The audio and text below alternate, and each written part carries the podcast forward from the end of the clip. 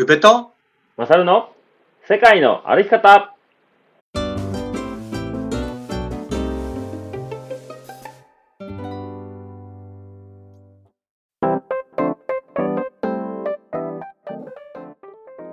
世界の歩き方番組パーソナリティの宇部とマサルです。この番組は世界一周とロングトレイルの旅をしてきた宇部とマサルが日常の気づきや旅から得たこと学んだこと旅のエピソードなどを踏まえてお話しする番組でございます。配信は平日の火曜日、木曜日と毎月第2第4土曜日でございます。はい、えー今日は4月24日土曜日の、えー配信ですね。はーいそうですね。はい。今回音いいんですかね？今日ちょっと。いいですかね？音ね。どうなんですかね？どうなんでしょうね？音が。そうなんですよ。前に僕もね、あのーうん。まあどうぞどうぞ。前にね僕もマイク買ったっていう話をして、うん。で結局 iPhone つながったら全然 あれ撮れないじゃんっていうのでねちょっといろいろとあったんですけどそうなんでなんかねあのーマサルの方がいや MacBook でちょっとね撮ったら2人とも音を後で収録したら撮れる収録したらっていうか後で合わせたらできるっていう話はうん。ね聞いて、そうそうそう、うん、今日ちょっと試しにやってみてるんですけそうどねなんですよ、はい、それで僕もマイクを買いえーっと、まあ初めてねマイクをお互い使って収録してるんですけどあの僕たち話してる時はいつも通りの声やからどういう風に聞こえてるかは 後から分かるんですねこれね。そうだよね。まだ聞いたことないからねこれ。そうそう。目の前にマイクがあるだけですからね僕たちの変化としてはいや僕は前から同じだけど。ねゆうちゃん前あれやんね。ね。あのイヤホンも何もささずにマイクだけ置いて喋ってたよね。そうそう。ちょっと気持ちだけね。ラジオ撮ってますよって。毎回やるたびにラジオどあマイクマイクマイクって探してた。よ でもやっぱなんかマイクが目の前にあるとちょっとねなんか意識して喋りますね。ああそうね。ちょっと背筋がね伸びます。ねちょっとねいいねいいね。はい、最近どうですか？そんな感じ。え最近？うん。ああマサルのねあのルーティンの話を聞いてからおうおう。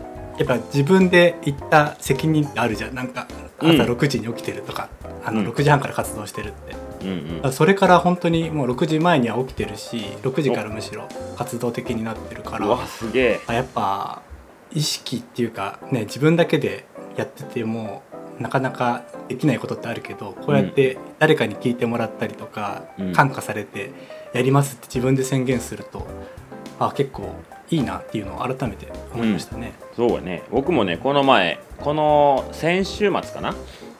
あの、うんうん。福岡のね門司港に行ってきたんですけど、ああはいはい、はい、そこであの、銭湯行ってきましたよ。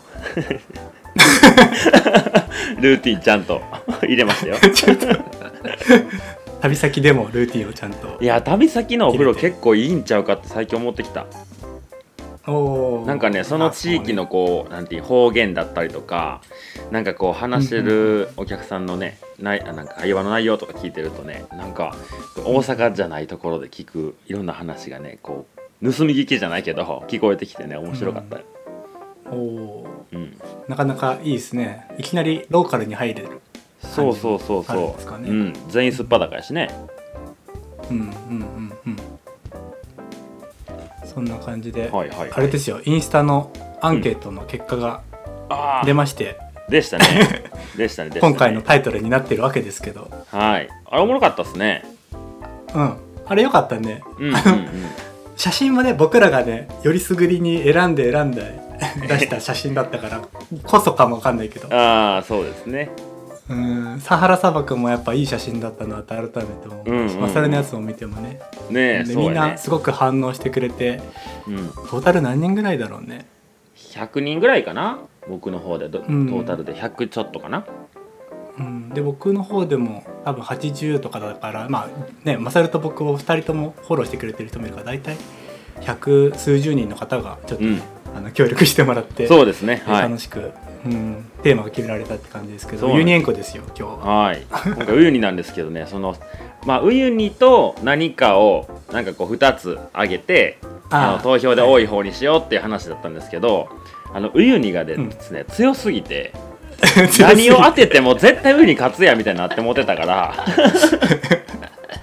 そうね初め初めねそのなんかゆうちゃんから「サハラとウユニどう?」って言われて僕がなんかあたかまとかなんかしらんけど勘違いして「サハラ行ったことない」っていう返事をしてたんですよ。そうそうそう。文章で「サハラ行ったことない」って書いてあるの。そうそう。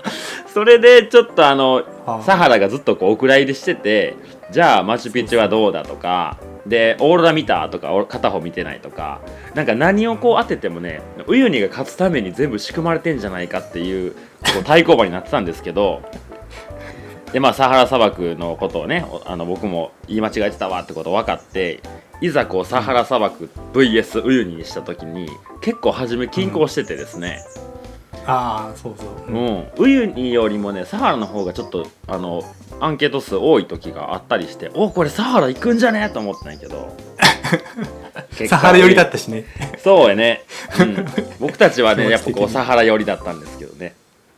いや僕はそんなことないですよ。そうなの？うん、僕はウユに寄りだあったけど。そう。そうなんや。うん。まあ、サハラはサハラでまた改めてね、うん、えーやりたいなとはそうですね。やっぱりねあのサハラ砂漠って答えた人もあの、うん。ウユに行ってる人が多かったんですよ。僕のなるほど。回答してくれた人、うん。なるほど。だからウユにはやっぱり最初に行きたかったから行ってで、うんうん。その後他に行きたいところサハラ砂漠の方がちょっと興味あるなっていう人もいいたかもしれないんで、ああ、まあ、そういうこユニエンコをね2人で紹介するのは結構ありかなと思ってますね。とうん。そうですね、はい、でもね僕ウユニよりもサハラの方が思い出深いっていうところがねやっぱあるんですよ。うんそうなんですよ、うんそれこそあのゆうちゃんと出会うブラジルでのブラジルで出会った時までのか感情というか感覚ってみんな同じとこ行くやんって思ってて。ああもうそれがもうマチュピチュとウユニがもう代表例ですよ南米の。君君それ本編で喋ることじゃない。あじゃあ本編行きますか。一生に一度は見たい絶景、えー天空の鏡えーユニエンコについてお話ししていきます。はい行きましょう。いい声をお届けしますよ。世界の歩き方スタートです。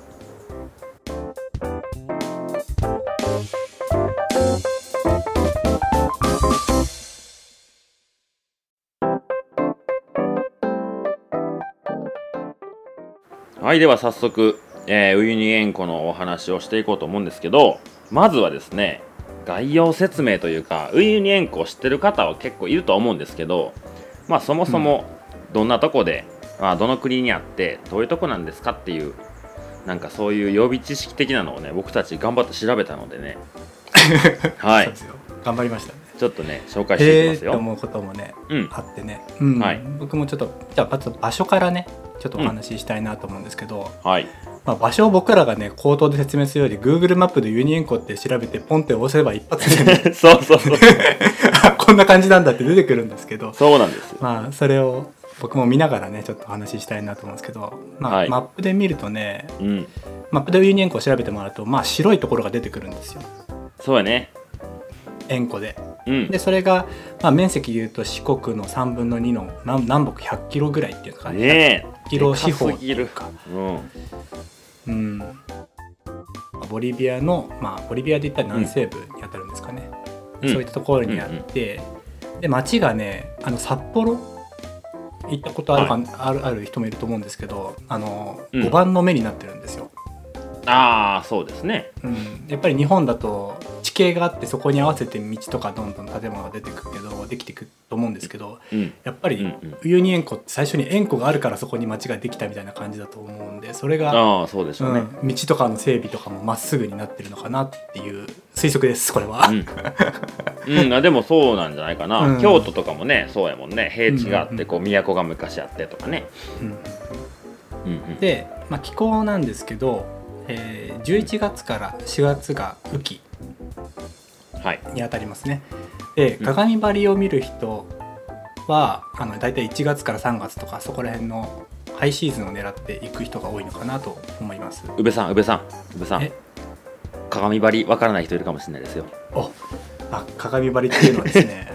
はい、えーまあ水塩湖なので本当にね、うん。が潮の世界なんですよ。潮の世界っていうかし真っ白の世界のところに、はいはい。でそれが雨季でまあ夕方とかに夕立とかで雨がバーって降っでその翌日とかにね、あの水が一面に溜まってるんですよね。1 0ンチくらい、うん。1 0ンチもないか。5センチ1 0ンチでなん長靴。なんかねそまあその時によるらしいけどね、うん、でその水が溜まって、えーまあ雲とか、まあ、朝焼けとか夕焼けとかいろんな空に映ってるものがその水あの、みまあ、湖畔のようにね一面に映るのが、うんまあ鏡張りって言いますね。うんうん、なんかねいろいろ調べるとねなんか、えっと2センチぐらいが一番綺麗に見えるって言ってましたよああなるほどね。なんかね、う雨が降りすぎたら風とかの影響を受けて波立ってしまうけど、いはい2センチぐらいがちょうどこう空がこう湖に反射して綺麗に見える川見張りの一番いいタイミングじゃないかっていうのを言ってましたね。マニアがいるんですねそんな。はいそうですよそうですよ。なのでまあ雨季がハイシーズンというか川見張りを見るにはいいよってことですね。そうですね。でまあ、はい雨季があると寒気もあってで寒気は逆に5月から10月ぐらいって言ってるんですけど、うん。僕が行ったまあ12月とかも結構ね雨季な12月は雨季のはずなのにもまだ寒気だったりとか寒気っていうか雨が降ってなかったりとか。で、うんうん。なんか僕が僕らが行った年ってエルニーニョ現象が起こっ。た年だったんで、なんか雨季でもほとんど降らなかったとかっていうような話をあ聞きますね。確かに。言ってたかもねそういうの。うんうんうんうんうんうんうんうん。でさっきのあの雨季の特徴は、まあ、一面川上張りの景色が見れるっていうのがあるんですけど、うんまあ、欧米人とかっていうよりかは圧倒的にアジア人に人気がありますよね。というか日本人と韓国人ですよね。そうだね日本人と韓国人のツアー会社があるぐらいだからね専用の。うん。うん、なんなんやろね。いやー何なんだろうね。なんかね韓国の、ううんん、まあ SNS とかやと思うけど韓国のね友達というかに聞いたらうん。なんかあのまあ世界一周とかする人ってまあ日本人ぐらいちゃうかなみたいな話を前にしたと思うんですけどはいはい。なんか韓国の人たちあんまりそういう感覚がないかもねって話をしててうん。でなんかそのなんていうんですかねそのえっ、と地球の歩き方っていうガイドブックあるじゃないですか。はいはい。うん僕たちが名前をお借りしてるね。あの、はい、え借りてるんですか？ジパンプ 借りてないか。借りてないか。うん。まあそういうなんていうんですかね。世界を旅するときにこれを見ればいいよっていうものがなんかないらしいんですよ。えー。韓国ねあー。はいはいで、はい。あのブロガーとかがいろんな旅をしてここの場所良かったよっていうのをあげたらそこがバッと炎上してみんなそこに行くっていう傾向がどうやらあるらしいですね。うん、って言ってました。うん。うん。であの寒気の特徴は、あのはい。まあ、逆に水がないんですよ。でうん。真っ白の世界なんですけど、まあ、塩が干上がって結白、うん。なんていうのかな。六角形の結晶っていうのかな、はい、結晶じゃないな。塩の結晶ですね。六角形の、まあ、塩の結晶が固まっていくんですよね六角形に。ねあれ不思議やね。あれがね不思議でね。うん。うん。で僕らも行った12月はほとんど寒気の光景だったのでう。うんん、でそれはすごく良かったしその遠近法でトリックアートで遊ぶっていうやり方はいも。ありますよね、うんううんん。おもちゃを使ってみんなでそうやね。うんなんか恐竜を持ってったりとかね。そうね鉄板がいろいろと、あとなんかそうそうそうそうありますね。うんまあそれがねまあ大体ウユニ塩湖のまあ大まかな概要なんですけど、うん、えー私マサルもう少し深く入っていきましたよ。ははいはい はい。あのータイトルでもね言いましたけど天空の鏡っていう風に言ったと思うんですけど、うんうんうんまあ、鏡は分かりましたよ。あのうん鏡張りというね現象があるよってことでうんなぜ天空なのかですよね。うんはい、実はここですね標高 3700m にある高地なんですよ。うん。はいはいはい。でまあ高いところにある、富士山の山頂ぐらいのところですかね標高でいうと。ああおおそうかはい。そうん。そうなんですよ。であの一帯はねあのさっきも言ったように Google マップで見ていただければ分かると思うんですけどあのアンデス山脈がねずーっとこう南米大陸の、えー西側ですかね。うん。うん。にこう連なってるので、まあ、標高が高いんですけどはいじゃあなんでそんなとこに塩の湖があんだっていうことなんですけどははい、うん。えっとね数百万年前にアンデス山脈が地殻変動によって海底から隆起してできたらしいんですね。はいはいはい。でそのままこう、えー、と海水を持ち上げてうん。であそこがもともとは海底だったってことですよね。おおはい。うん。はい、でその海底の中にもいろんな地形があってすごいこう平らな場所があったんでしょうねうん。でそこだけこう周りはがなんていうんですかねゴツゴツした岩山なのにあそこからこう海水が逃げれなくなっちゃってあのまま干上がって、まあ、塩湖になったっていう背景があるらしいですね。おおす すごい情報を深掘りしてきましたね、あのねまだまだいきますよ。もうまだまだもうちょっといき ますよ。もうちょっとい きますよ。はい、でね、今となればもう観光客とかバックパッカーが押し寄せる世界屈指の観光スポットになった反面ですねはいうん。貴重な天然資源を有する場所でもあるんですよ。うんうん。何でしょうか？え塩じゃないの？もちろんそうです。もちろん塩ですね。はい。はい。塩湖のねおかげで、まあ、ボリビア中にこう安価に塩を流通さ流通させることができるできたそうですね。うんうん。はい。であのえーっとですねまあ塩はね塩湖っていうぐらいなんでもちろん天然資源としてはたくさんあるんですけどうんうんそれだけじゃないんですよ。え。私はウユニ塩湖にもう少しふ深く入り込んでしまいました。ー、はい。はいでは問題です。おはい。ウユニ塩湖は塩以上に世界が注目している資源がございます。それは一体何でしょなんだ？う塩湖の下にこう沈埋まっててんの。というかと言われていますね。えー、あ。はい。ミネラル。えわかる？うわー違います。えー。正解はですねうん。いいですか？正解。はい。ウユニ塩湖が持つ最大のポテンシャルは埋蔵されているリチウムにあると言われてるみたいですね。えー。うんはい。でリチウムってねまあよく聞くけど何に使われてんねんみたいな僕も思ったんでまたそこもね調べましたよ。何に使われてんだって、はい。はい携帯電話パソコン電気自動車などに使われております。ほうほうほうほう。うん。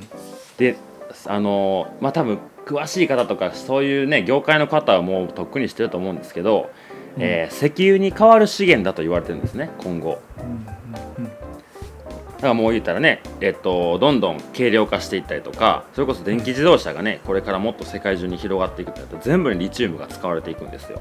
えー、はいははい。いはい。なのであの今はねこう石油大国とか言われてますけどそのうちボリビアがリチウム大国とか言われる日が来るかもしれませんね。おーなるほどね。はいはい、はい、そうですよ。だからあのもしちょっとこう一攫千金を狙ってるあの女性の方アラブの石油じゃなくて南米のリチウム王にぜひ行ってみてください。確かに。すごいな、はい。そうなんんですよ。でねまあそのまあどんだけあんねんって話なんですけど、うん。まあ、リチウムイオン電池の原料になるのがリチウムらしいんですよ、はいまあ、その電池を携帯とかパソコンとか、えー電気自動車とかに、えー組み込んでいくんですけどその埋蔵量がですね、まあ、地球上にあるリチウムの25%ぐらいあるんじゃないかと言われてるらしいです。えー、あそこに、そうなんですよ。えー。であのボリビアって南米最貧国とも言われてるぐらい結構ね経済的なこととか、あんまりこう裕福な国じゃないんですけど、うん。まあこれを活用できる日が来れば莫大な経済効果が得られるのではないかと言われております。おすごいね、はい。でまあそれはねもとも1900何十年代かからそのリチウムがあるよってことは分かってたらしいんですけどうんうん。当時のボリビアにはその生産する技術がなかったんですね。うんはい、でずっとこう2000年代まで手つかずだったんですよ。誰もこう手を入れなくてリチウムがあるけど、それを取る技術がないボリビアには、で2000年まで2000年代まではずっと、まあ、手つかずだったんですが2006年から開発が実は始まってます、えー、はいはい。はい、でなんと2019年の頃にはですねリチウムに特化した高等教育機関が作られてるそうですね。えー、ボリビアに。そうなんですよ。すごいねはい、であの Google マップでね白いこう円弧を上から見れると思うんですけどうん、それのね南の方をね降りてね拡大していくとねそのプラントがもうできてるんですよ。え。ー、リチウムをこう採掘というか、えー取り出す、うんうんプラントができててですね。うん。まあそれに必要な、えー発電所とか、まあ、車とかもね移動するんでインフラの整備とかがまあ今後増えていくだろうという見通しなんですよはいはい。もしそうなってしまうと、えー大気汚染や公害みたいなことが、えーウユニの星空をかすめてしまうかもしれませんという。おーそういう話になってくるんですね。そうなんですよ。はい。でねまあこう旅行者からすりゃそりゃあんな綺麗なとこ置いといてくれよっていう気持ちはもちろんわかるんですけどうんただねそのボリビアの経済力的なこととか今あの観光ビジネスが多分ストップしてますよねコロナの影響で。はいはい。うん。はい、でこう観光業に特化して、えー今までこう経済的なことを潤わしてたのがまあ、そういう産業化に比べてしまうとかなり劣ると。はいはい。はい、なのですごいね難しいところだと思うんですけどただねこう旅行先綺麗な旅行先を世界中に残してほしいっていうためだけにその地域の人にこう貧しい生活を続けてくださいねっていうのもちょっとね無責任な気もしたりするんですよ。おそうですよはいちょっとねいろいろこうこのぐらいまで調べたんですけど調べれば調べるほどねウユニが面白くなってきましたね。そうこういう調べるのって行った後にしがちだけどす行く前にねぜひやりたいんですよねそうなんですよ僕たちなかなかできないんですよそういうことが。そうそうですねでもそういう背景があってから行ってみるとまた見方も変わってきますねうん、そうなんですよね。はい、まあそんなところでウユニ塩湖の概要ということでいいですかね。はいすごく 期待値以上な感じだと思いますけど そうちょっとねしあのー前ね打ち合わせした時に。まあ、自分で調べてみるよって言っていろいろ調べたらもう止まらなくてね1時半ぐらいまでずっと YouTube を見漁ったりねいろんなこうなん学部術論文みたいなのとか読んだりしてねおすごいいい時間になりましたよ。よかったですね。はい、なんか今後ねこういうあのテイストも僕個人的に入れていけたらいいなと勝手に思ってます。いいね。うん。ありあり、うんうん。はい、ではですね、まあえー概要説明終わったので、まあ、僕たちのお話になるんですけど、そうですね、えーっとですね。まあ今回は3つぐらいですか？にテーマを絞ってお話ししましょう。うんうんうん。はい。はい、まずは、まあ、ウユニ塩湖でのエピソードですね、まあ、どんなことあったの？みたいなこととか。ウユニあるあるみたいなこととか。はい、そうそうそうとあとはそのウユニ塩湖での、まあ、一番印象的だったことなんですかっていうこととあとは、えーね、一生に一度は訪れてみたいとよく言われてるそんな場所に行く皆様へのアドバイスということでこの3本立てでお送りしていきましょうはい。はい。ウユニのねエピソードあのーいろいろね日記とかも書いてあって読んだんですけどうん。大したこと書いてなかったんですよ。あ本当。思い入れがなんかあんまりなかったんいですか、ね、や思いなんか多分日記に書くよりも余韻に浸ってたんかもね。あーはいはい。なんかあの景色は何やったんやろみたいななんかちょっとこうふわーってしてたんやろ。でも日記には大したこと書いてなかったんですけどまあいろいろ思い出すとですねうん僕たちが行ったのは2015年うんでしたね。うんうん。うん。の、えっ、と何月だあれ？年末ぐらいか。ちょっとゆいちゃんとは時期が違ったんかな。うん。うん、で、えっとまあ、その年はですねあの、まあ、さっきも言ったようにね雨が少なかったっていうのとうん。あとはねパリ・ダカールっていうレース皆さんご存知ですかね？知らんでしょ。知らんかなパリダカっていうんですけど車とかバイクのレースかな。でもともとはねそのパリからダカールっていう、えっとアフリカの町かな。そこをこう行き来するレースだったんですけどなんかねなんでか忘れ何やったかな。なんかちょっと治安の問題とかそんなんだった気がするんですけどうん。まあ本来するところで開催できなくて、まあ、ウユニの近くを、まあ、ルートにしてた都市なんですよ、うんなので、まあ、行ったところで、えー雨が降ってないから見れないかもしれない。でしかもパリ高のレースがあるから入ることもできないかもしれないっていうなかなかね難しい条件だったんですね。はいはい。うん。はい。まあそれでえっとまあ近くの大きい町に、あの日本人とか韓国人のそのウユニ塩湖を見たい旅行者が結構溜まってるような状況でしたね。はい。そうですね。うん。はい、うん、でえっ、とまあ僕はそこに一応パリ・ダカールのレースが終わって雨も降ってるんじゃないかっていろんなこう人の記事とかを読んでそろそろ行ってみようかなと思って、えー現地まで向かいました、うんでえっとですね 大体南米ってバス使うんよね移動って。そうだね夜行バスでね、うん、うん。首都からどこだっけ？ラパスか。ど忘れちゃっうん。たラパスからウユニまでの夜行バスでで、うん。結構ね3列シートとかで1人ゆったり座れる座れるとか寝れる席なんだよね。そうなんかリクライニング150度ぐらいいくよねあれ。そうそうそうそう。すごく快適なバスがあるんで、うん、みんなそれを使ってうん多分まあ行きますね、そうそうそう。うん。多分まあ長距離の移動やからかなりこうバスの中でのこう過ごす時間を快適にしてるんですかね。うん。だと思うな、でやっぱ安いバスはやっぱそんなにねクオリティも高くないけどうん。に日本に帰ってきて日本の格安バスの居心地の悪さをびっくりしましたね。南米のバスに。クオリティが高すぎて。そうそうそう。だからもう本当南米旅する方で時間ある方はねもうバス移動が一番いいですよ。安いし。安いうし、ん。快適だし。そう。そう快適だし。で、はい。ブラジルとアルゼンチンだけちょっと高いよねまあまあ、うん。でもたかが知れてるでしょ。う、うん、そうそうそう。まあそんなバスで移動するのがいいと言われてる南米なんですけど僕は電車で行きました。ひねくれてんな。ひねくれてんな。なんかね、あえっと ラパスからバス電車出てないんですけどまあちょっと近くの、近くというかまあ電車が通ってる町までわざわざ行ってですねオルローっていう町なんですけどそこから電車に乗ってニの町に行ったんですけどね。よかったよ。えよかったよ。景色もいいしね。もう本当になんていうあの高地の砂漠ですよね。雨も降らないようなところ。うん。でそこに電車の線路が一本スーッと通っててね。もうね夕日が綺麗やったね。何時間ぐらいかかるの？何時間かかったんかな？えー、でもね着いたのがね夜やったのよ。だから、はい。えー、と丸1日とかはかかんないけど半日ぐらいやったかな。はいだったはずです。だからなウユニに着いた時がもう真っ暗やったからちょっと怖かったけどね、うんうん。う ん怖いね、うん。はい、はいはい。まあまあそんなこんなで到着して、えっ、とまあそのウユニ塩湖にね行くには結構まあ距離がねあって自分一人で行くのはもう不可能なんですよね。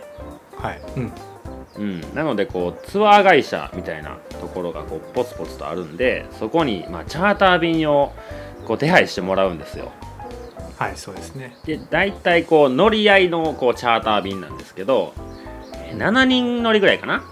うん。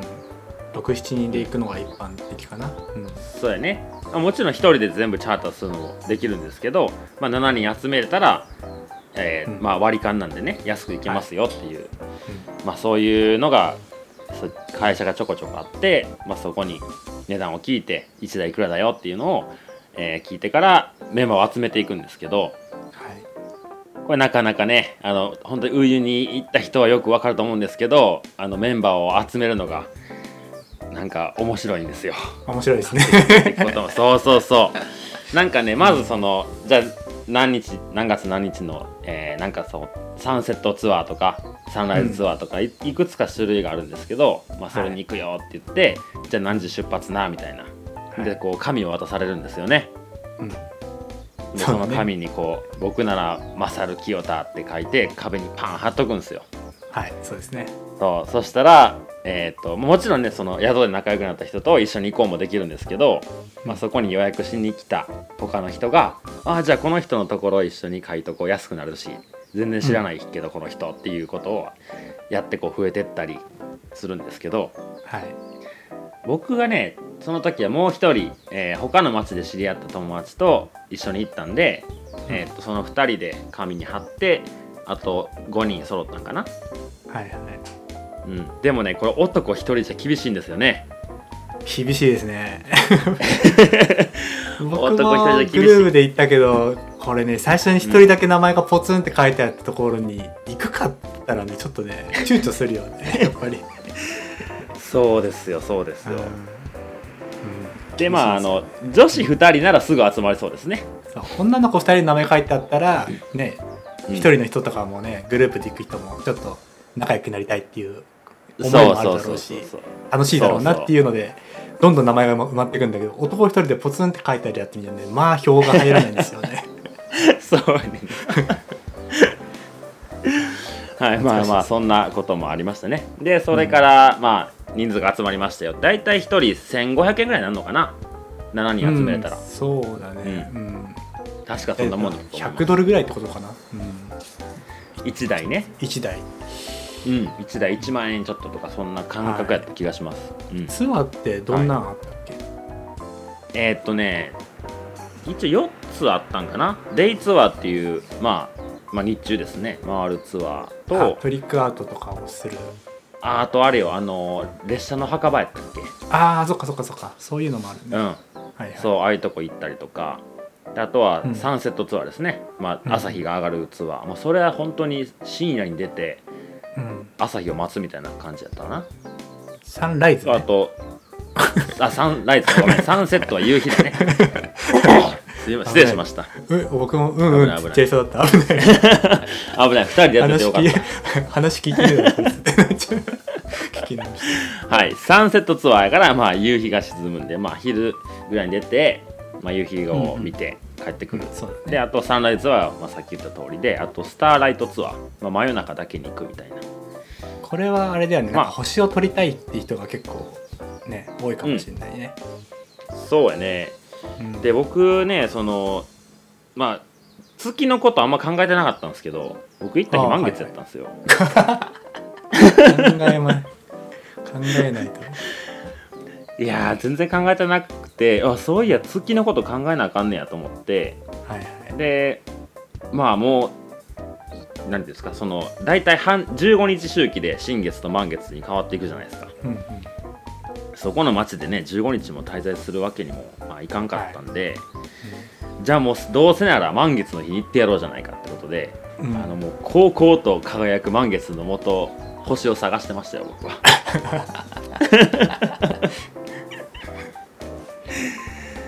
そんな思い出がありそます、のね、7人集まったんでそれは。7人集まったよもうみんな。みんな同満月じような。だねって言ってこう。そうそうそういや逆に満月ありやんみたいなこう みんなで無理やり自分で肯定するやつ。確かにそうなるよね。そうなるよね。あのどうせやなもう、うん、もうねま明日満月だ昨日満月じゃなくてもう満月の日に行こうっつって。うん。行ってきました。はい。まあそんなとこかな。僕はまあちょっとば電車で行ったよってとこがちょっと僕はみんなにおすすめしたいとこなんですけど、なるほど、ね。まあ、ウユニに到着して、えーうん。まあ見事見れましたよっていうような流れですね。ああ見れてあんだね。うん見れた見れた。まあほ星はねあんなこうよく見るこう写真とかで見るような風には見れなかったけど、あーまあ満月が上がってくるまでの時間をなんとか楽しんでましたよ。なるほど。うん。いや見れたんだったらよかったですね、うんうん。うん、僕はねあれなんですよ。うん。2回行ってるんですよね、その滞在中。で も贅沢。贅沢やな。そうですよ。これが世界一周旅行者の強みですよ。唯一って与えられた。で1回目がね年末年始そのえちょっと待って。世界一周中に2回行ったってこと？年末で世界一周中の年末に行って1ヶ月後に行ったって感じ、うわ贅沢。はあのちゃんと後で話すんで。あはいはいどうぞどうぞ。そうそうそうそう。年末に行ってでそれはラパスで仲良くなったあの人たちと4人かな、全部で。34人であのウユニ塩湖にインして。だから僕は結構うん。仲間を作りやすかった方だと思うんですよ。うん。最初から 4, 4, 4っていう母数があるんで、はいはい。あと3人ぐらい。うんうん。あと三でいいもんね。そうそう。うん。ちょっと強い強いチームじゃないけど。そうやね。勢勢力が結構大きいね。あるってう。ん。でもねあの年末行った時にねあのお目当てのユニ塩湖がもう連日のね快快晴ああー。でもう宿のね水もまともに使えないで洗濯は3日に1回にしてくれみたいな宿の人たちに言われて、へえうん、でユニ塩湖で洗濯できないって結構死活問題じゃん連日。うん。塩湖に行ったらやっぱ塩まみれになるしさ、ああそうですね。うん、だから結構ねまあそういう意味でも大変だったなって思いもあるんですけど、うんうん。一番ね1回目でねきつかったなっていうのがその年末年始だからユニエンコに人がいっぱいいるわけよ。特に日本人ね。おうおう。はいはい。で唯一ガイドが知ってるなんか最悪ここに行けば水たまりがあるっていうスポットがあるんだよね。ちょっとした、うんうんどんなに寒気でも水が湧いてるところがあるから日本人はうん。ここに連れてけばちょっとは満足してくれるっていうところがあるんだけど、まあ年末年始のその人だかりなわけですよ。でそこに日本人がもうガーって行ってて で天気は連日その日年末のその前後ぐらいからどん曇りだったんだよね。うんうん。もうカオスだよね本当に。もう写真撮ってもどう何加工とかを頑張ろうとしてもただのなんか沼水にしか見えないみたいな。へえああそうやね。曇りやとね。うん。そう曇りだと。うんうん。でみんななんかいい写真撮ろうとさいろんな角度から撮ろうとするからいっぱい人が写っちゃうんだよね。うんん。どうしても、そうやね。それをかそれを傍から見てカオスだったなって思って、うん。でその1回目のね最終日の前日か、あの、うん。アタカマ砂漠に抜けるっていう日の前に最後に行こうって言って行って、うん。帰ってきて、ね、なんとね、うん。その車の中に僕携帯を落としてね。何やってんのよ。もうそういうの多々あるんですけど。あるね。あるあるよねね。あるんですよ、で車が行っちゃってわっと思ってダッシュで走ってう後ろから犬に追われてみたいな。思い出があって。でちょっとそこら辺こあの忘れてていろいろと。で今回フェイスブックでちょっと見てみたら、あの、うん。なんだっけ、まあ、ちょっと面白かったんであこんなんあったんだなと思って今話してるんですけど。で、はいはいはい。翌日のその出発するみんなでジープ乗ってそのアタカマ砂漠に行けるっていう1時間前にそのうん。おっちゃんが現れてジープのドライバーの、おおうん、お店に行ったらその人今日休みだからあの来ないよって言われちゃって。うんうん。らもううん iPhone なくしたも同然な感じだったんだけどその出発する1時間前におっちゃんが来てくれて「でお前のだろ」うっつって、うんあんまり海外でさ携帯落としたらもうなくなったと思って。等しいでしょ。そうやね。もう帰ってこないよね。うん、絶対帰ってこない。ものが帰ってきた喜びで、その口コミっていうのかな。そこの日本人はのの韓国人メインの会社だったから、あうん。のお客さんがねで口コミでいっぱい日本語でいっぱい書いてあるの、でそこにね僕もなんかその歓喜であの鏡張りの景色は見れなかったけど素敵な仲間ができてよかったですみたいなそのツアうんうんうん。ーでスマホ忘れて手手元に届かないのかなと思ったけど翌日ドライバーが届けてくれました感動しましたみたいなことを書いたんですよ。はいはい。そんなの僕も忘れてたんですよね。うんうん。したらその僕が日本に帰国したタイミング1年後だよね。にそのうん。僕のタイとかで知り合った友達が その何現地のその会社のところで「これ宇部さんですか?」っつって写メ送られて それたまたまフェイスブックで見て今「わあ懐かしい」って。えーなんか壁かなんかには書いて貼っとくみたいな感じなんかな？そうそうそうそうそうそう。うんうんうん。えー残してくれてんねや。そう残してくれててね。あ今はどうかわかんないけど、うんうんうん。そういった1回目があってでまあウユニ塩湖の鏡張り町っていうかね2月になったらさすがに、あの雨が降るんじゃないかっていうのででももともとパタゴニアの方行きたかったから、まあ、チリ、はいはい。パタゴニアの方を1ヶ月あの訪問してで、うん。まあ、ちょうど、まあ、降り出したタイミングに帰ってこれてその、まあ、全面鏡張りだし朝焼けも夕焼けもあのーなんだ星空もまあ絵に描いたようなっていうかイメージした時と同じようなものが見れてね、ううん。ん、なんかその朝昼夕ってやっぱり景色が違うけど、ううんんさっきマサルも言ったけどさその水量水の量であの見える景色って違うしなんかその雲がさ、どんだけ多いとか、多すぎてもあれだし少なすぎてもとかってそうやっぱ。そうやね。そうやね。うんうん。うん。だ毎回行って毎回楽しかったなっていう感じはありますね。うんうんうんうんうん。いやえじゃあ合計何回行ったの？1回目と2回目合わせてそのツアーに行ったのは。いやーどうだろうな。ででも10回くらいは行ってんじゃないかな。探求心飽くなく探求心がすごかった。まあでもねそのそんなに高くないからね。そうそう。1回1500円とか2000円とかだしうん。そうよね、なんか体力がある限り行きたかったって感じだもん。うん、映画見に行くぐらいの感じだもんね。値段で言うと、うんうんそうそうそうそう。うん。で宿代もそんな高くないしね、そうそうそうそう。でうん、いい景色見れたらなんか何ってサルチパパってウインナーとじゃがいもの炒め物みたいなのがあるんですよ、はんはんはんうん、それとビールを持って乾杯して「今日のやつは良かったね」とかって 反省会をして 安い反省会をして。やってましたね別になんかなんか頑張ったわけでもないんですそうそうそうそう。マジで。今日のあれは良かったぞとか言って、もうなんかあれやね。貴族の遊びみたいやね。うん、そうそうそうそう。ああとねあの昼間？うん。うん。昼間のさっきのさ雲とがバーってあるのってさなんかどっちも朝日夕焼けも綺麗なのは当たり前なんだけどその日中もさ、その上と下が写真で撮ると分かんなくなっちゃうような写真いっぱいあるじゃん、はいはいはいはい、うん。あれがなんだろう全面に広がってるっていうのはねあすごい世界観だなっていう感じもあったし、だってまあその水がねどんだけふあるかによるけどあの四国の3分の2ですからねその世界が。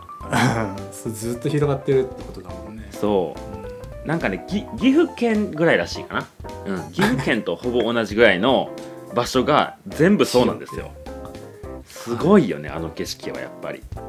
うんそうはいまあ、そんな僕たちのウユニの、まあ、なんかエピソードだったんですけどはい。一番印象的だったこの瞬間このエピソードみたいなことを話していっていいですか？おおそうですね。はいはい。いいですか？僕ねあのーまあなんていうんですかそのゆうちゃんほど何回も何回も行ってないんですけどサンセットとサンライズかな？2回行っただけかな、確か僕は。うん。でえーっとあれどっちやったかな？三えーどっちか太陽があっちから上がったからえーっとサンセットツアーだ。うん。サンセットに行ってたのよ、であのまあ夕日が沈んでいくのを、まあ、写真とかを撮っと撮ってね。うん。でだんだんこう「あい星が出てきたね」とか言ってる時にえっとねタイムラプスかなんかを撮ってたのよ携帯で。はいはい。でこうなんか椅子とか借りてさずっと置いてるやんか。うんうん。でこうなんかみんな動いてみたりとかして遊んでて。うん。でまあその携帯を眺めてこう下を向いてたらなんかねあのまあ下こう鏡張りになってるんですけどもうほぼ夜で、そしたらね左のこう目の端っこにね地面になんか白い筋がスッと通ったんですよ。はい。うん。でこうし僕下見てんですね。でななんなんやろなこれと思って、うん。えこれ流れ星やんって言って流れ星を僕下で下向いて見てたのね。ああはいはいはいはいはい。ん でなんかすごいなんて見たことないぐらいの、まあ、流れ星やったから上見たらまだその流れ星の筋が残ってて、はい。はい、うん、もうね火吹いてたよ。流れ星から。火吹いてたあれ。すもうほんまにあれやったら願い事3回言えるんちゃうかぐらいめっちゃ長くて。はい、うん。めちゃめちゃ綺麗やった。ね綺麗というかなんかこう、まあ、隕石ってこういう風に落ちてくるのかもなとか思ったり。ほんとこうなんか忘れられない自然現象の一つですね。おおうん。そうね。言葉で言うの難しいなこれうん。俺も足元に星が映ってるの感動したけどそれはすごく感動するね。うん。うん。いやーなかなかなかなかなもんでしたよ。もう言葉が足りないよ僕は。だからなんか普通さ流れ星みんなで見よう見ようってなって例えばこう寝転がったりしてさどっか違うとこで山とかで見てて、あああっちやったってもうなくなってるやんか。うんで「あ俺見えた」とか言って「うわ俺まだ一個も探せてへん」とかっていう状況はよくあるでしょ？うん僕の場合紹介できたからね。ほらあっちに流れ星があるよっ つって。あほんまやっつってみんな見るぐらい。はみんないそういう感じになってたの？そうそうそう「え流れ星やで」ってたら「どこ?」っつって「ほんまや」っつって流れてんのがまだ見えてる。これすごいねって言ってテンション上がってたわ。あそれは隕石だねあれ隕石だねあれは。でもまあ流れ星は そういうことでしょ。そうだねそうだね。うん。そうちょっとテンション上がっちゃったけどそんなことが一番印象的やったね。なるほど。なるほどですね。うん。そちらは？ね、僕ねあのー、1回目のウィーンウィーンで何も見れなかった何もっていうかまあ寒気ほぼほぼ寒気だったから、うん。2回目行った時のその車で走ってる時の水の音シャーシャーみたいな、はいはい。今うちが水の上走ってるみたいな 真っ暗な時ねうん。あ朝日を見に行く時の、はいはい。でその降り立った瞬間に水がチャポンってね踏めるわけじゃん。うん。うんうん。あそこの感動ってのはすごかったなって思うんですけどやっぱうんそういうのはあるけどうん。なんかね一番印象的だったっていうとねあのそこのすごかったっていう景色よりもなんかね1回目のねカピカピだった時の方がねその印象っていうかあ素敵な思い出だなっていうのができたんですけど、うんうん。うん、1回目行った時僕ら34人のグループだったって話は、ね、今したけど、はいはい。あの旅っぽっていうその団体会社があって旅行くっていう、その旅初心者の人たちを引率して、まあ、20, 20人とかを連れてくっていうようなツアーがあったんですよ。うんうん。でその団体とままさかのまさかのっていうか年末でそこに来るっていうねイベントがあったらしくて。うん。で案の定一緒の宿だったんですよ。はいはい。でやっぱ日本人の特有っていうかどこの人でもそうかもしれないけどやっぱり人数が多いとやっぱ内輪で固まるじゃん。うんで勢力が強ければ強いほど なんか なんかちょっと距離を置きたいっていうか、うんうん、内輪ですごく盛り上がってるなっていうような感じがあったんですよね。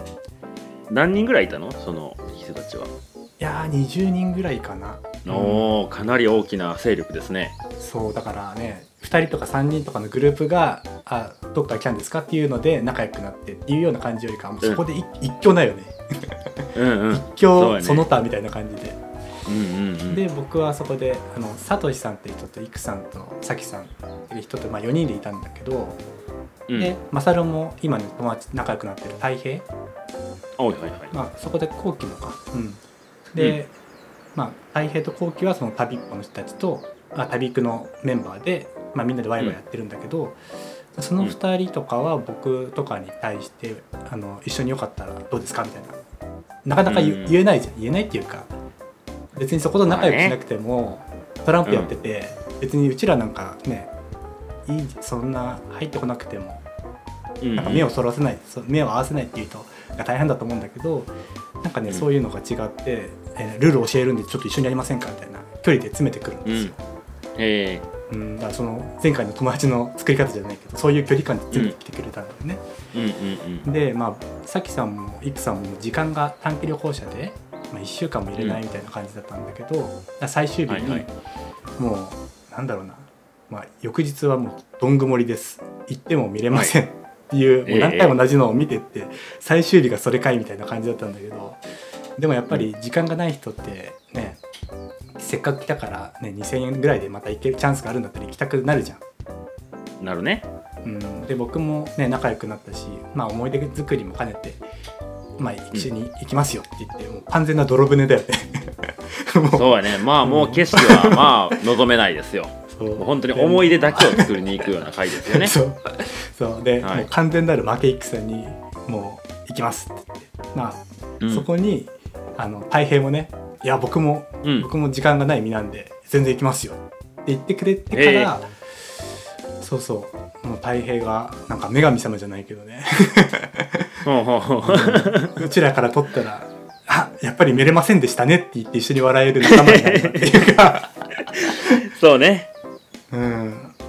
でもそのなんか、うん、行ってよかったなって思えるような形になったのはやっぱそこで太平が来てくれたからかもかもっていうかまあ太平が来てくれたっていうおかげがすごくあったし、うん。ん。でその後にねマサルのなんか働いてたっていうかいた谷急ああ大阪のねゲストハウスに。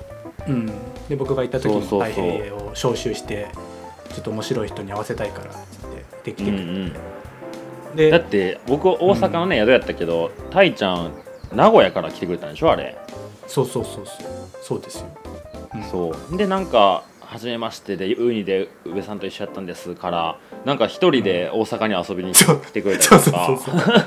そうそうそうそう。でこの前あれやんねブルーベリーのね苗植え苗付け、うん。そうそう。あれも一緒に鋸南町に行って、そう太平も来てくれて、ね。で太平があの「せっかくなんで奥さんも連れてっていいですか?」とか言って「え奥さん、うんうんうん。奥さん連れてくるんですか?」みたいな太平まだうち来たこともないのに奥さんいきなり来るんですか 来たらなんか土いじりさせられてな。そう。どう思ったか分からへんけど。でもすごく楽しかったですね。ああでもそういう出会いがこういろいろ紡がれていくのっていいですね。うん。だそう結局、ん。そっちが印象的だったなってなりますよね。うん。うんうんうんううん。ん。はい。なんか出会い方ってやっぱ大事やね。あー確かにそうかもね。うん。多分それがねなんかこう綺麗なものが見れますよで何回もあるうちの1回なのとさやっぱやっぱ見れなかったねっていう笑い話でできるようなちょっと印象の残る出会い方してるとやっぱなんかまた会ってもあの時の話を同じテンションでできてとかさ。あー確かに。なんかすねごく綺麗だった景色を一緒に見た人と今もつながりあるかって言ったら僕はそんなないな。うん、なんかちょっとねあの泥船に乗らなきゃいけないんですよ一そう回やっぱね。うん。なんかねマイナスマイナスでプラスになるような感じがね あるかも、そうそうそうそう。はい。まあそんな印象的なことがお互いにありましたね。そうですね。はい、はい。でもう一応最後になるんですけど、うん、まあ、ウユニ塩湖行った方も多いと思うんですけど、えーこれからねいつか行ける日が来れば行きたいなと思ってる方にまあ、えーウユニに2人とも行ったことがあるのでちょっとそうですね、アドバイスって言ったらちょっとねあのおこがましいですがうん。ちょっとそうですね。いくあよりウユニを楽しむためにはこんなことをちょっと気をつけてたらいいんじゃないかなっていうところをご紹介しましょうよ。そうですね。押さえといた方がいいポイントっていうのがね何点かあるので、はい。はい、であの過度なね情報収集って禁物だなって思いますね。ほうほうほう。うん、なんかやっぱり行く前ってうん、いろいろ調べちゃうじゃん。うん、特にウユニ塩湖とかだと写真もすごく綺麗なものがのであ調べたらすぐ出てくるし、いやおしゃれな写真を見すぎるとなんかね実物の光景と見てなんか違和感を覚えちゃうっていうか,、うんうん。うん、あくまでウユニ塩湖っていうのこんな感じっていうのだけで行った方が僕は感動値はねぐっと高くなるなって思いますね。そうやね。なんか写真とか映像を見ちゃうとやっぱどうしても加工が入ったりとかさ人間の目を通してないやんかあれって。そうそうそうそう。カメラの、うん。カメラを通して写してるからやっぱ明るかったり色味が違ったりとか、もう最近は編集とかもねいろいろできちゃうし。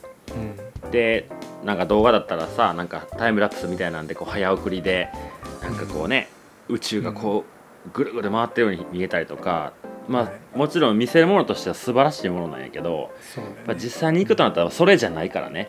そう。だってドローンの目線で見れないドローンで優に見ちゃったらその目線で見れないもんってなっちゃうもんね。そうやね。うん。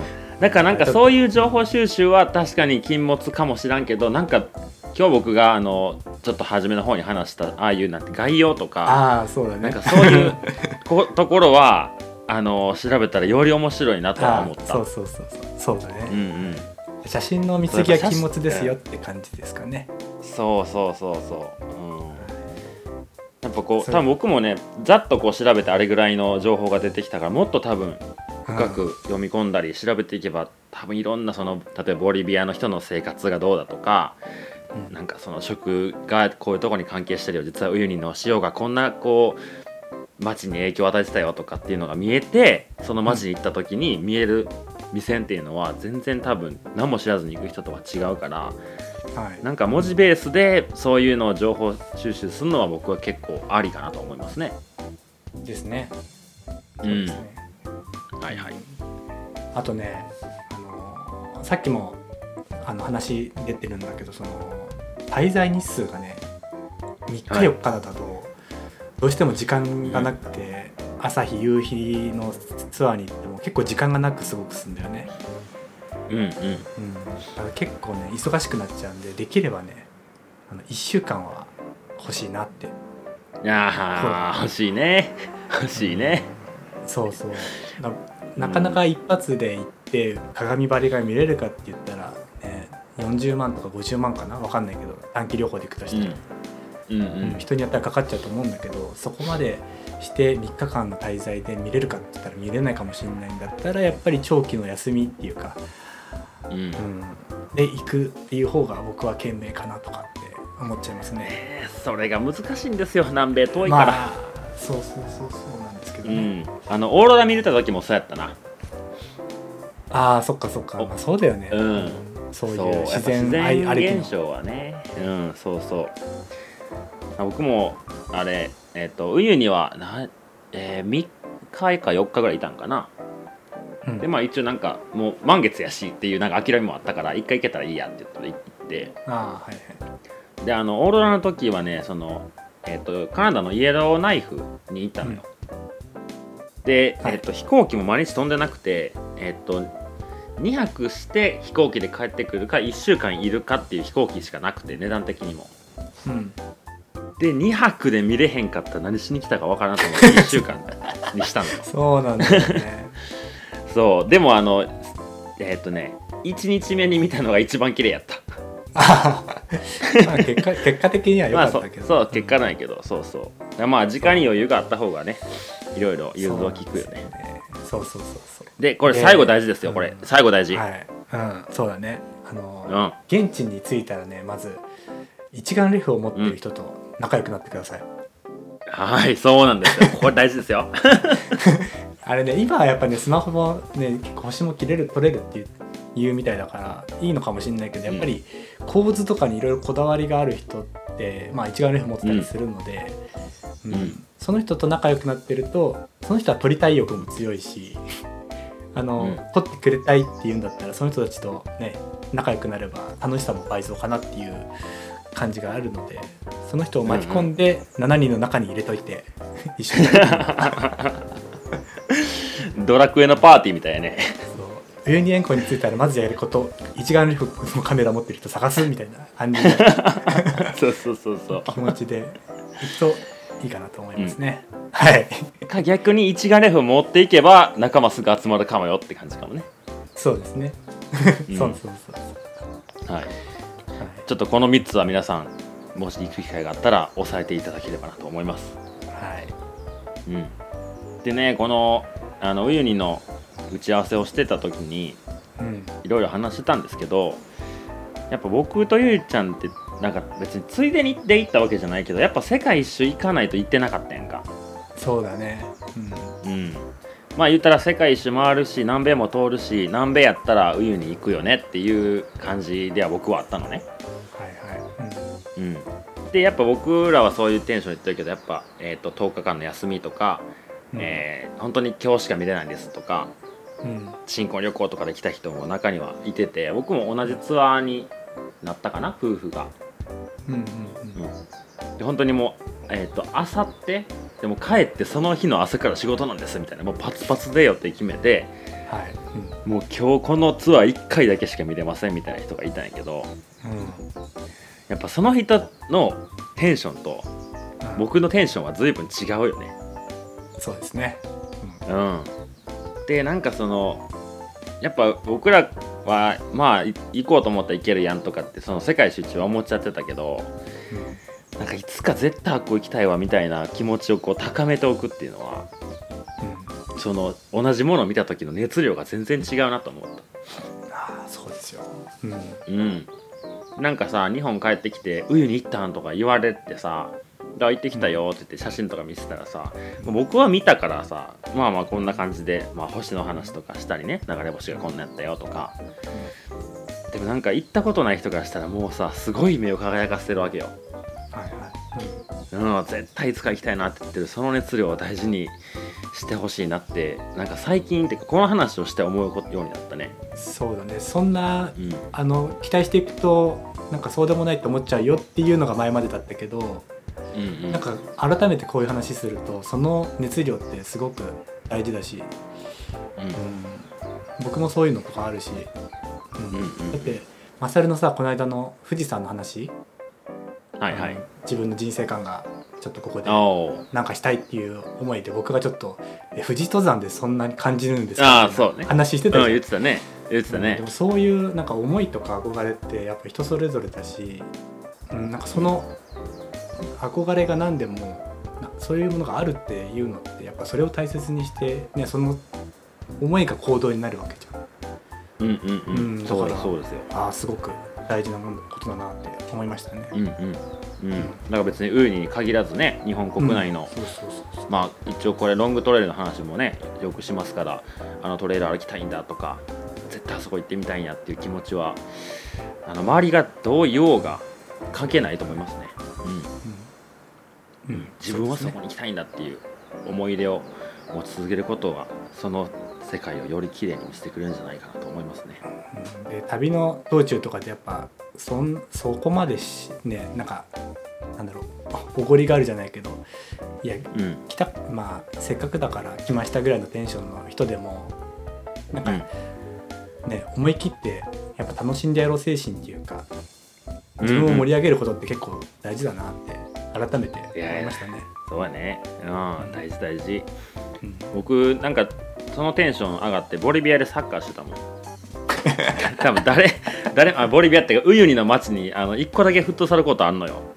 おーはいはいはい。でそこで現地の子らサッカーしてたからそこを無理やり入れてもらってであのサンダルで歩いてたからさもうサッカーできへんのよね。みんな靴履いてるからさうんでなんかもっとこういろいろしたいからって裸足になってサッカーしてたら足の裏、うんあの皮めくれて 足引きずりながら上に見に行ったんやけどはいなんか後先考えてなかったわけではないんやけどなんかその瞬間楽しみたいなっていうのはなんかあったからそうだね。なんかユニ ユニ変更でヘッドスライディングしてるやついたもん。ね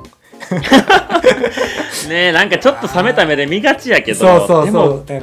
そういでうこともお前。楽しんでんねやんな。いいやんって思えたい。思いたいよね。うん、そうだそれが正解だったんだろうなって思う。なんかうん。そこまでしなくてもいいけど、なんか全力で楽しんでるなみたいな。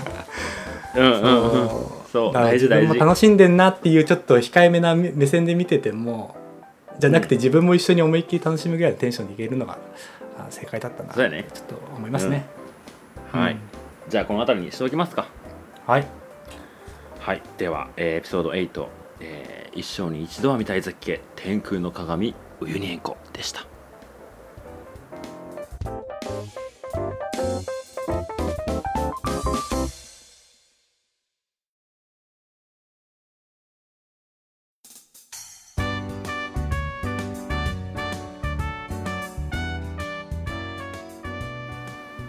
はい。それではエンディングのお時間となりました。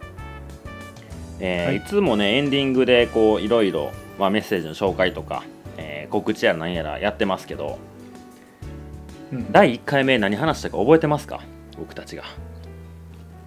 え？エンディングをエンディングをこうしていきたいみたいなことを言ってましたよね。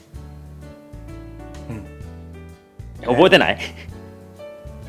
手紙を読みたい違うよなんかそのハイキングに行く人とかのなんかこう交流できる場所になったらいいね。とかさはいはいはいはい、うんうんそうで実際にこう海外旅行行ってるそうそうそうそうそう、うんっていうコーナーにしていきましょうはいはいはい。言ってましたよね。忘れてましたね今。言ってましたね。そうですね。はいはいはい。はい。なのでですね、はい。今回、えー初めての試みでコーナーをお作りしました、おはいはいはい、えー題してですね、はい CDT ハイカーに生の声を届けてもらおうということで、お。はい。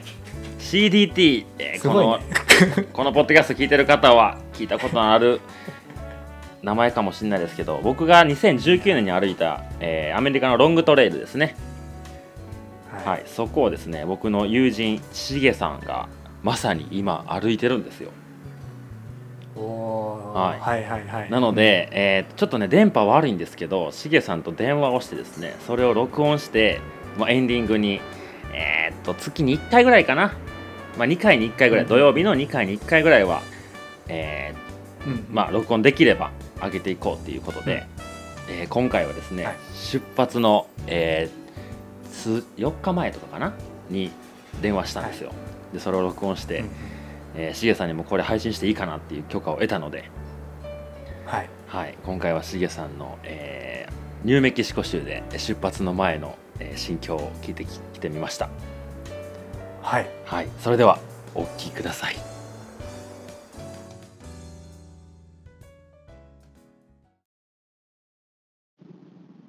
あ、しげさんおはようございます。あ、おはよう。時差があるけど、こっちは今朝ですよ。ああ、もうこっちはね、さっき日が暮れたよ。おお、何時ですか？えっと、こっちは夜の8時過ぎ。夜8時過ぎか。今、アメリカのどこにいてるんですかね？今、えっと、ニューメキシコ州のローズバーグっていう町にいいる、今は。はいはいはい。そこがもう、あれですか ?CDT のスタートの場所から近い町ですか？そうそう、あの、一番、あの、メキシコの国境に近い町、うんうん。CDT で言うと、うんうん。そこに今いる。着いてどれぐらい経ちましたか？そこの場所に。ついて？うん。えーっと、おもう10日ぐらい経ったかな ?2 日に来て。はいはい。2日、3日かな？ぐらいに来てからだから、うん。うん。10日 ?10 日経った？うん、10日ぐらい経った。それ、やっぱあれですか？コロナの何もしてない。あったりとかで？あそうそう、なんか、まあ、あの、自主的にだけど、あの、うん別に行動制限とかはないんだけど、うん。まあ、なんか自主的に2週間ぐらい時間を取って、それから歩こうかなと思って。ああ、あれですね。要するに自分で納得できる歩き方をする感じですね。そうそうそう納得できる、まあ、あの、感染を拡大しない予防をするって感じですね。うん、うん、そうそうそう。まあ、あの、効果がある、ないとか、まあ、関係なしに、まあ、自分の、まあ、気気分的に、まあ、ちょっと2週間置いてから歩歩いた方が気持ちがいいかなと思って。うんうん。そうですね。うんでも、そのトレイルの途中で1個の街に2週間もいることなんてないじゃないですか。ないよな。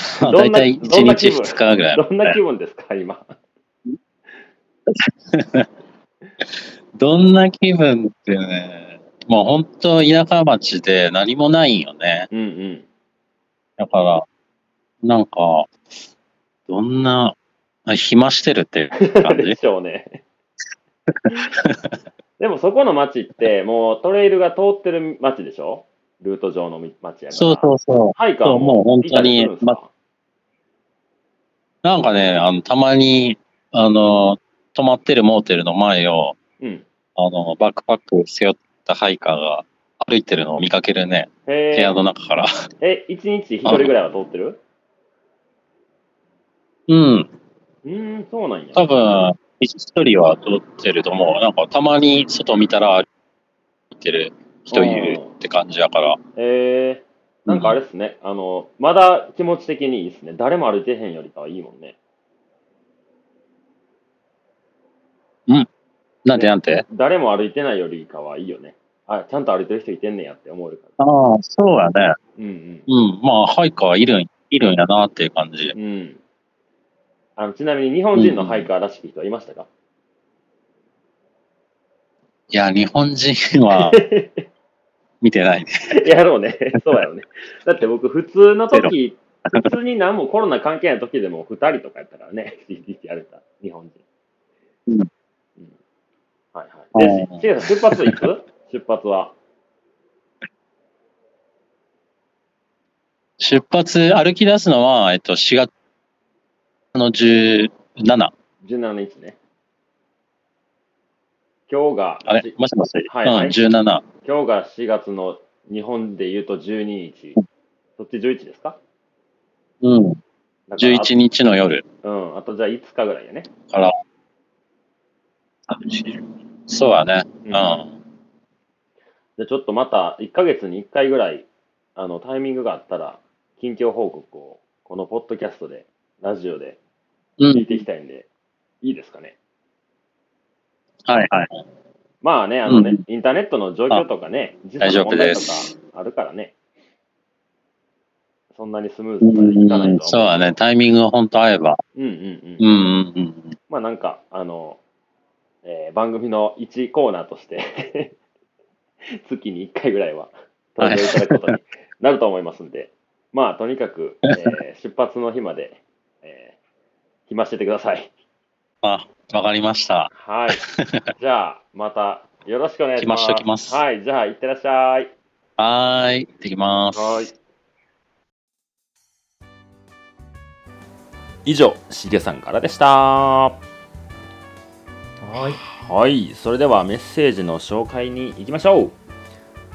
はいメッセージの紹介、はいはい今。回はですね、うんあの僕の方に、えーお手紙が、届いてますので、はいはい。はい、そちらの紹介をしたいと思います。よろしくお願いします。はい。えー、宇部さん、まさるさん、こんにちは。はい。ラジオネーム、りんごのおじ、りんごおじさんです。はいはい。いつも世界の歩き方の2人のトークを農作業をしながら聞いています。ニヤニヤしながら一人農作業をしていると妻から気持ち悪いとよく言われます。本当に楽しい放送ありがとうございます。マサルさんとは大和道の JK さんとやられているハイカータイムで知り、えー道のく潮風トレイルを歩いている時にポストカードを送っていただいて、えー情景を情景があ思い浮かび、えー感動しました。ありがとうございます。ありがとうございます。宇部さんとは、えークラブハウスで、えー農家の集まりでルームを作っているとまさか急にあの世界の歩き方の宇部さんがルームに入ってきたことで、えー腰を抜かしてしまった記憶があります その説はありがとうございました、えーお二人の旅の話を聞いていると自分もワクワクしてきていつか海外のロングトレイルも歩いてみたいと高揚していきますはい。これからもワクワクなお話楽しみにしていますで質問があるんですけどその前に PS マサルさんに温泉リセットされているということではい。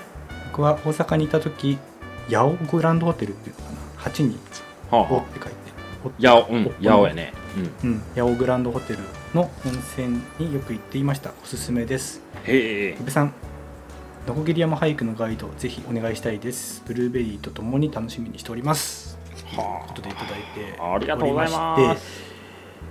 えー質問なんですが、はいえー PCT などトレイルは、えースルーハイクではなく、えーまあ、セクションハイクをしてみたいけまあセキセクションハイクをしてみたいっていうことだと思うんですけど、うんうん。えー可能でしょうかっていうような、えー質問が来ておりますはいはい。はい可能でしょ可能でしょうう。可能でしょうね。って言ってもうちらしたことないからどうかっていううんうんのはうん。言えないけど、うんそうですね。だからまあ、4265キロあるんで、どこのセクションを歩くかっていう選び方をまずしなきゃいけないんでしょうね、おそらく。うんででまあ、1ヶ月単位で休みが取れるんだったら、いはいやっぱりカリフォルニアを3つに分けて全部で 5,、5, つのパートに分けて歩くのが理想かなあなるほど、セクションンで何年かかけてスルーハイクするっていうやり方ですね。1ヶ月ぐらい取れるんだったら僕はそれがいいなでもそういうアメリカ人もいたよね。うんなんか今年はここからここまでで、去年はここからここまで来たんだとか、うんで今年歩いたら全部ゴールするんだよとかいう人もいてたから、まあ、アメリカ人はね、パッとね来れるけど日本から行くってなるとね、うん。なかなか時間が取れなかったりしますけど。うん。セクションえもしセクションで1ヶ月って言われたらどこ歩きたい？えー、1ヶ月だけでしょ ?1 ヶ月。えー、ワシントンかな。ワシントンねあのこのサムネイルにもなってる場所が見れるっていうのが一つあるし、はいはいはいはい。うんそうやな。な好きなのはカルカリフォルニア南部の乾燥地帯とか好きだけどうんうんうん。なんかやっぱ一本の道で一つのっていう思いがあるから。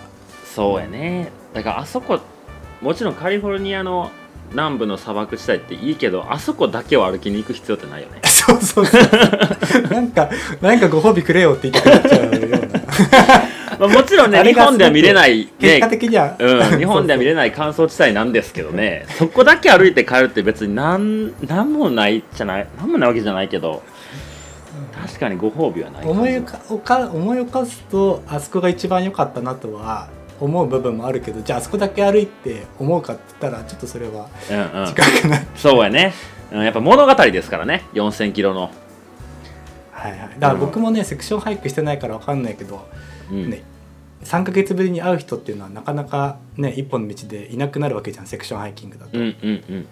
でもセクションハイキングした人からしたらその5年間同じところにいるわけでうん。3年ぶりに同じ人がまた歩いてる可能性もあるし。おーあるかもしらんね。でその1年前に会った人の友達とか今度はうんうん。夫婦で歩いてるとかっていうパパターンもあるだろうし。うんなんか一概になんかなんだろうスルーハイクだから出会いが素敵とかにはならない気がするんだよね、セクションハイキングしたらそれがセクションハイカーとして言葉としてしなんか伝えられるけど、はいはいはい。僕はしゃべ歩いてないから言えないけど、まあ、ぜひやってみて、ね、どういう感想を持たれるのかっていうのが気になりますね。確かに。気になりますね。うん。僕はやったらああれやな。あそこやな、はいあのえっ、とマウントシャスタとマウントアダムスとマウントレーニアっていう3つがこう富士山みたいな独立峰の山があるんだよね。えっ、と、ね。オレゴン州の後半から、えーワシントン州の真ん中ぐらいまででその3つがポンポンポンってあるやんね。うん。あそこ僕結構楽しいかも。富士山が前にも後ろにもあるみたいな感じで歩いてたからさ。ああそうだね、うんうんうん。 Goat Rocks のねその場そうそうそう。そうそうそうそうそう後ろにも富士山がある、そうそうそうそう。うん、はい、僕ならそこかな。あそこ2週間ぐらいだったらどうですか？2週間えぐらい。ー、2週間？そんなん？移動で終わっちゃうやんか。2週間。歩く歩く日が2週間。歩く日が2週間。いい2週間。あでも僕あれかな。あの個人的になっちゃうけどあのシスターズが山火事代入れなかったのよ。だかあらシスターズ歩きたいかな2週間やったら。ー それすげえ個人的だね。だって僕に聞いたんやから。あそう。あーでも2週間とかだったらやっぱり GMT とかうんうんう行きたいっんてなるのかな、そうやね。うん。ねセクションにやられてる人に聞いた方がいいのかなって、でも全然やってる方いてるんで可能です。はい。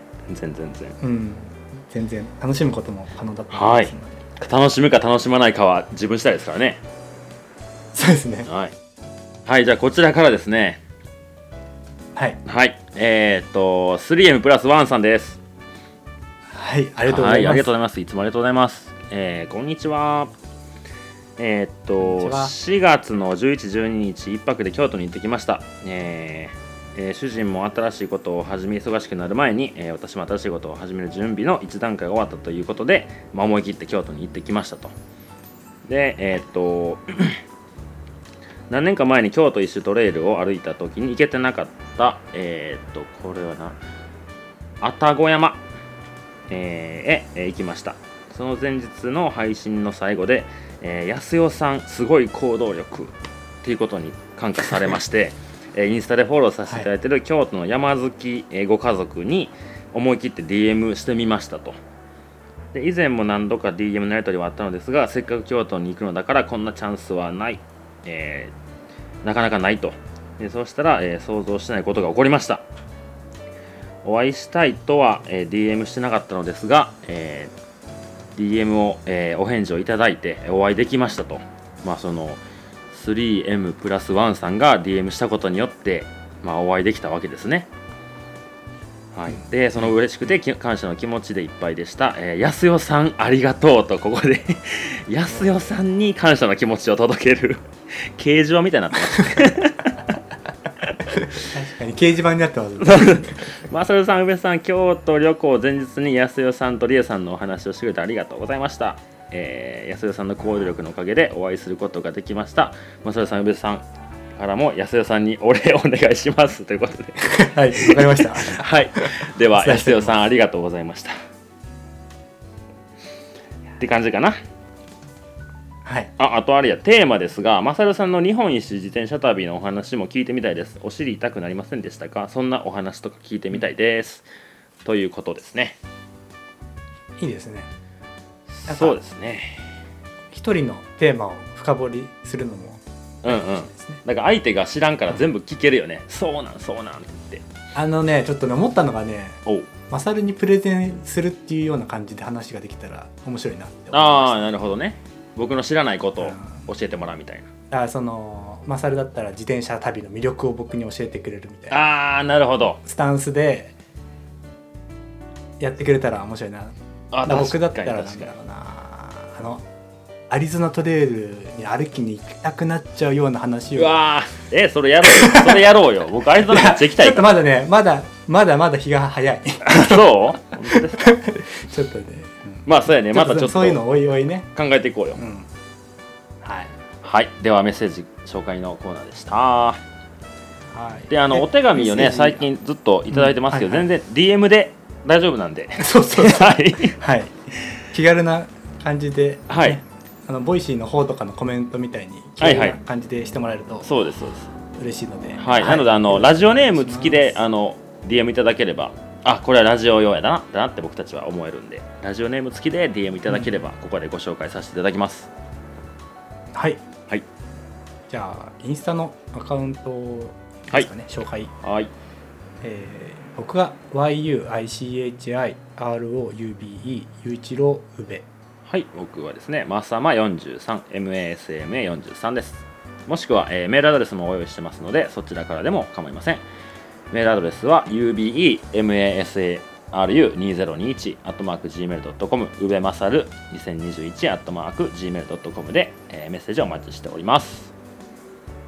そういやあのリンゴおじさんの Voicy の紹介とかしなくていいんですかここで。あ そうですね。せっかくやからね。あのせっかくなので、はい、あのリンゴおじさんのね Voicy なんですけど、えー Voicy の検索のところで「えーリンゴと食欲と私」まあ、食欲漢字私も漢字で、リンゴカタカナで検索すると出てきますので、うん。えーぜひあのこれアウトドアシーンに美味しいリンゴっていうテーマで、えーいろいろと活動されている方なので、はい。えーぜひフォローしてみてください。